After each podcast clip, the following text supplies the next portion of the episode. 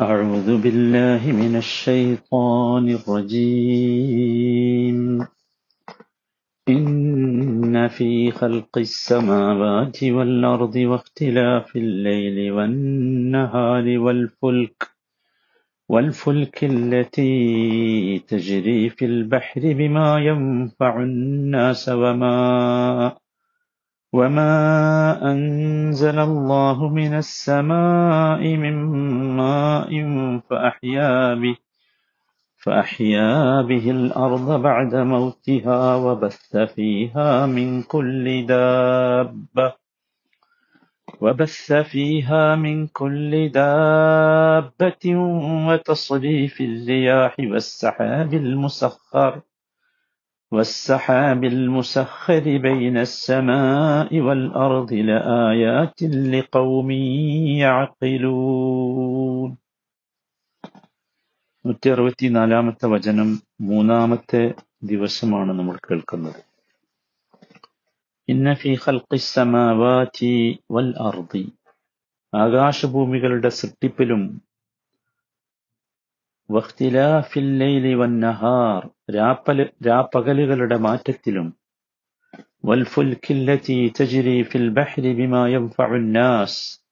മനുഷ്യർക്ക് ഉപകാരമുള്ള വസ്തുക്കളുമായി കടലിലൂടെ സഞ്ചരിക്കുന്ന കപ്പലിലും.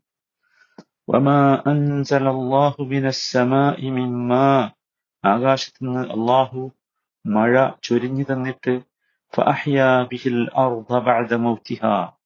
നിർജീവമായിരുന്ന ഭൂമി അതുമുഖേന ജീവൻ നൽകിയതിലും. വബസ്സ ഫീഹാ മിൻ കുല്ലി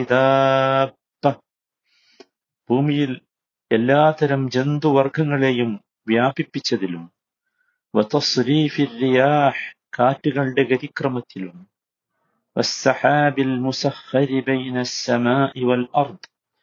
ആകാശഭൂമികൾക്കിടയിലൂടെ നിയന്ത്രിച്ച് നയിക്കപ്പെടുന്ന മേഘത്തിലും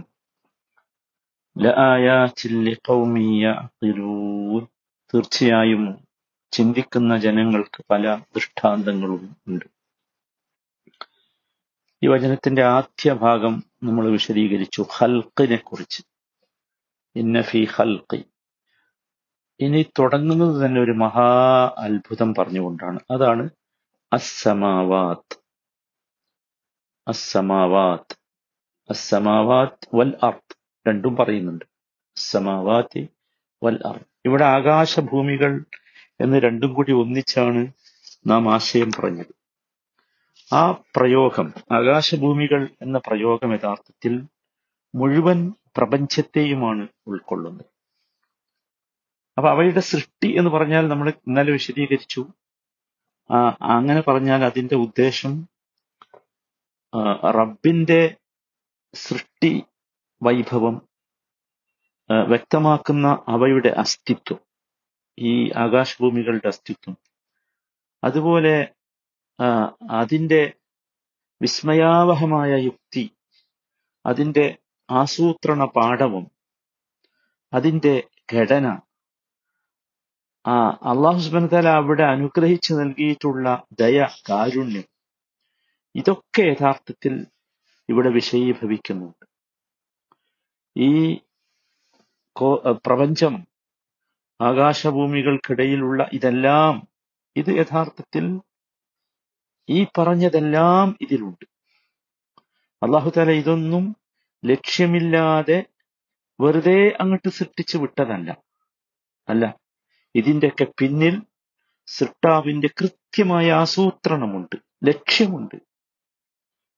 അതെ. എന്ന് മാത്രമല്ല അത്ഭുതകരമായ കാര്യം ഇതിന്റെ ഉള്ളിലേക്ക് നമ്മൾ പ്രവേശിച്ചാൽ മനസ്സിലാകും. ഈ ആകാശലോകത്തിന്റെയും ഭൂമിയുടെയും പ്രവർത്തനം പരസ്പരം ബന്ധപ്പെട്ടും സഹകരിച്ചുമാണുള്ളത്. അതുകൊണ്ടാണ് സമാവാതി വൽ എന്ന് പറഞ്ഞത്. നോക്കൂ സൂര്യൻ ചന്ദ്രൻ തുടങ്ങിയ ഗോളങ്ങളുടെ സഹായത്താലാണ് യഥാർത്ഥത്തിൽ ഈ ഭൂമി ഇന്ന് കാണുന്നത് പോലെ ജീവയോഗ്യമായി നിലനിൽക്കുന്നത്. അല്ലെ? അപ്പൊ അതുകൊണ്ട് തന്നെ വാനലോകവും ഭൂമിയും തമ്മിൽ ഇത്തരത്തിലുള്ള ഒരു പാരസ്പര്യമുണ്ട്. അത് കേവലം യാദൃച്ഛികമല്ല. അത് യുക്തിസഹമാണ്. അതൊരു ശക്തിയാൽ സൃഷ്ടിക്കപ്പെട്ടതും ആ ശക്തിയാൽ നിയന്ത്രിച്ചു കൊണ്ടിരിക്കുന്നതുമാണ് അവയിൽ മറ്റാർക്കും ഒരു കൈകടത്തലുമില്ല. ഒരു കൈകടത്തലുമില്ല. ആർക്കെങ്കിലും ആകാശഭൂമികളുടെ സൃഷ്ടിപ്പിലോ നിയന്ത്രണത്തിലോ പങ്കുണ്ട് എന്ന് ആരും ഇതുവരെ പറഞ്ഞിട്ടില്ല. മനസ്സിലായില്ലേ? പങ്കില്ല എന്നതിന്റെ തെളിവാണെന്ത്? കോടാനുകോടി വർഷങ്ങളായി ഇത് ഒരേ വ്യവസ്ഥയ്ക്ക് കീഴിൽ ചലിച്ചുകൊണ്ടിരിക്കുന്നു. സുഹാനല്ലാ സുഹാനല്ലാ സുഹാനല്ലാ ഇതിലെ ആകാശം എന്ന മഹാ അത്ഭുതത്തെക്കുറിച്ച് മാത്രം നമ്മളൊന്ന് പരതി നോക്കൂ. എവിടെ എത്തൂല പരതിയാൽ? എന്നാലും നമുക്കൊന്ന് പോയി നോക്കാം. അനന്തമായ ആകാശം അല്ലെ? ആ ആകാശഭൂമികളുടെ സൃഷ്ടിപ്പിനെ കുറിച്ച് ആലോചിക്കാനാണ് ഇവിടെ ഖുർആൻ ആവശ്യപ്പെട്ടിട്ടുള്ളത് ആലോചിക്കുന്നവർക്ക് വലിയ പാഠമുണ്ട് ദൃഷ്ടാന്തമുണ്ട് എന്നൊക്കെ പറഞ്ഞു. എവിടെ നിന്ന് തുടങ്ങുന്നു നിങ്ങൾ ആലോചിച്ചു അവിടുന്ന് തുടങ്ങുന്നു.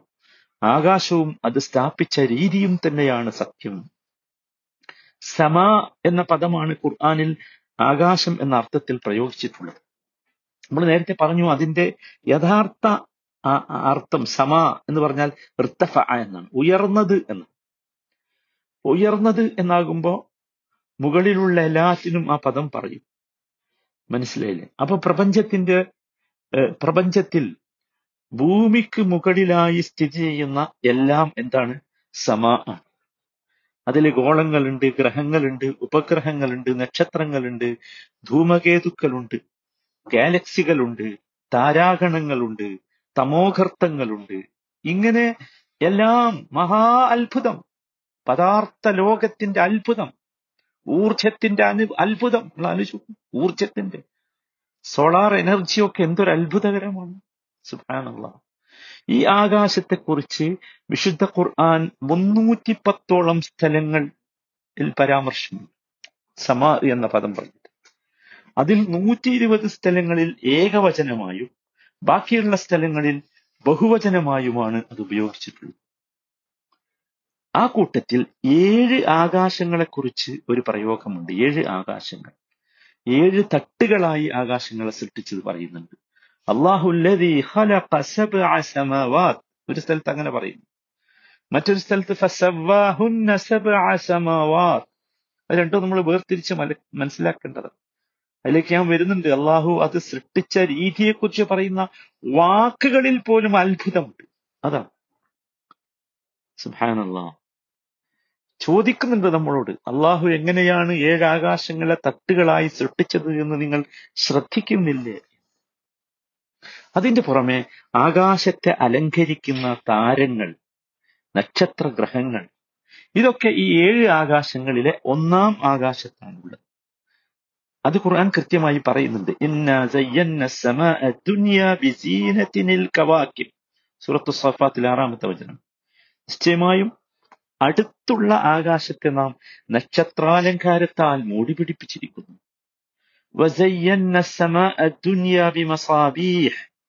സുഹൃത്ത് മുൽക്കിലും സുഹൃത്ത് ഫുസ്സി- ആ ആശയം.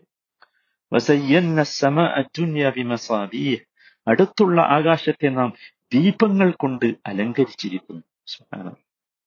നോക്കൂ സഹോദരങ്ങളെ ഇന്ന് യഥാർത്ഥത്തിൽ ടെക്നോളജിയുടെ കാലഘട്ടമാണ് വിജ്ഞാന വിസ്ഫോടനം നടന്നു എന്ന് അഭിമാനിക്കുന്ന ഒരു കാലഘട്ടമാണ് ഞാൻ ചോദിക്കട്ടെ ഈ അത്ഭുതകരമായ ശാസ്ത്ര സാങ്കേതിക വിദ്യകളുടെ അകമ്പടി ഉണ്ടായിട്ട് പോലും മനുഷ്യന് ഭൂമിയോട് ഏറ്റവും അടുത്ത ആകാശത്തിന്റെ വളരെ ചെറിയ ഒരംശം മാത്രമേ ഗ്രഹിക്കാൻ കഴിഞ്ഞിട്ടുള്ളൂ.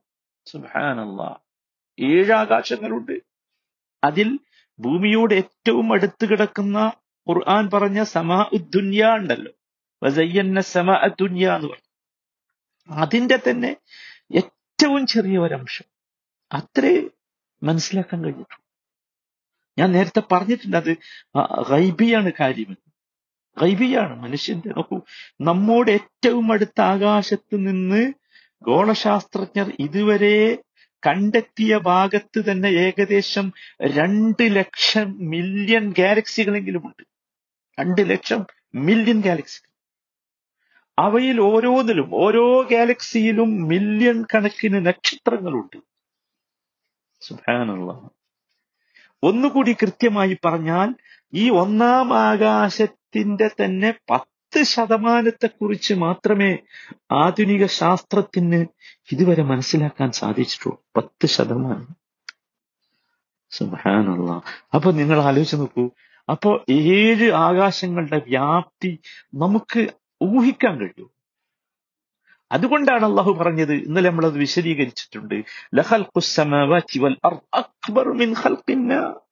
സമാവാതി വൽ അർദ് അക്ബറു മിൻ ഖൽഖിന്നാ വലകിന്ന അക്സറന്നാസി ലാ യഅലം ആകാശങ്ങളുടെയും ഭൂമിയുടെയും സൃഷ്ടിപ്പ് മനുഷ്യ സൃഷ്ടിപ്പിനേക്കാൾ സങ്കീർണമാണ് മനുഷ്യ സൃഷ്ടിപ്പിനേക്കാൾ വലിയതാണ് പക്ഷെ അധിക ജനങ്ങൾ ചിന്തിക്കുന്നു സുബ്ഹാനല്ലാഹ് സുബ്ഹാനല്ലാഹ് നോക്കൂ ഞാൻ പറഞ്ഞു വമാ ഖലഖ്ന السماوات والأرض وما بينهما لاعبين ما خلقناهما إلا بالحق ولكن أكثرهم لا يعلمون ഭൂമിയെയും അവക്കിടയിലുള്ളതിനെയും അള്ളാഹ് എന്തെത്ര രസകരായിട്ടാ പറഞ്ഞത്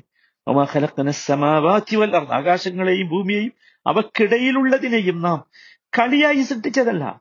അവ രണ്ടിനെയും സത്യമായിട്ട് തന്നെയാണ് സൃഷ്ടിച്ചത്. പക്ഷെ ഭൂരിഭാഗം ആളുകളും അതിനെക്കുറിച്ച് ചിന്തിക്കുന്നില്ല. നമ്മളോട് ഇവിടെ അള്ളാഹു ആവശ്യപ്പെടുന്നത് ഈ ചിന്തയാണ്. അതാണ്. ആ ചിന്തയാണ്. ആകാശത്തിന്റെ സൃഷ്ടിപ്പിനെ കുറിച്ച് ആ സൃഷ്ടിപ്പിലൂടെ അതിന്റെ സൃഷ്ടാവിനെ കുറിച്ച് ചിന്തിക്കണം. ഏറ്റവും അടുത്ത ആകാശത്തിന്റെ നാലയലത്ത് പോലും എത്താൻ കഴിയാത്ത മനുഷ്യനെ സംബന്ധിച്ചിടത്തോളം അനന്തവും അജ്ഞാതവുമായ ആകാശം സംവിധാനിച്ച അള്ളാഹു അല്ലാതെ മറ്റാരാണിലാഹ് നമ്മൾ ആലോചിക്കണം സാധാരണ ആ അള്ളാഹുവിലേക്ക് എത്താൻ ആകാശത്തിലൂടെ നമുക്ക് സാധിക്കണം. അള്ളാഹു തോഫിക്ക് നൽകുമാറാണ്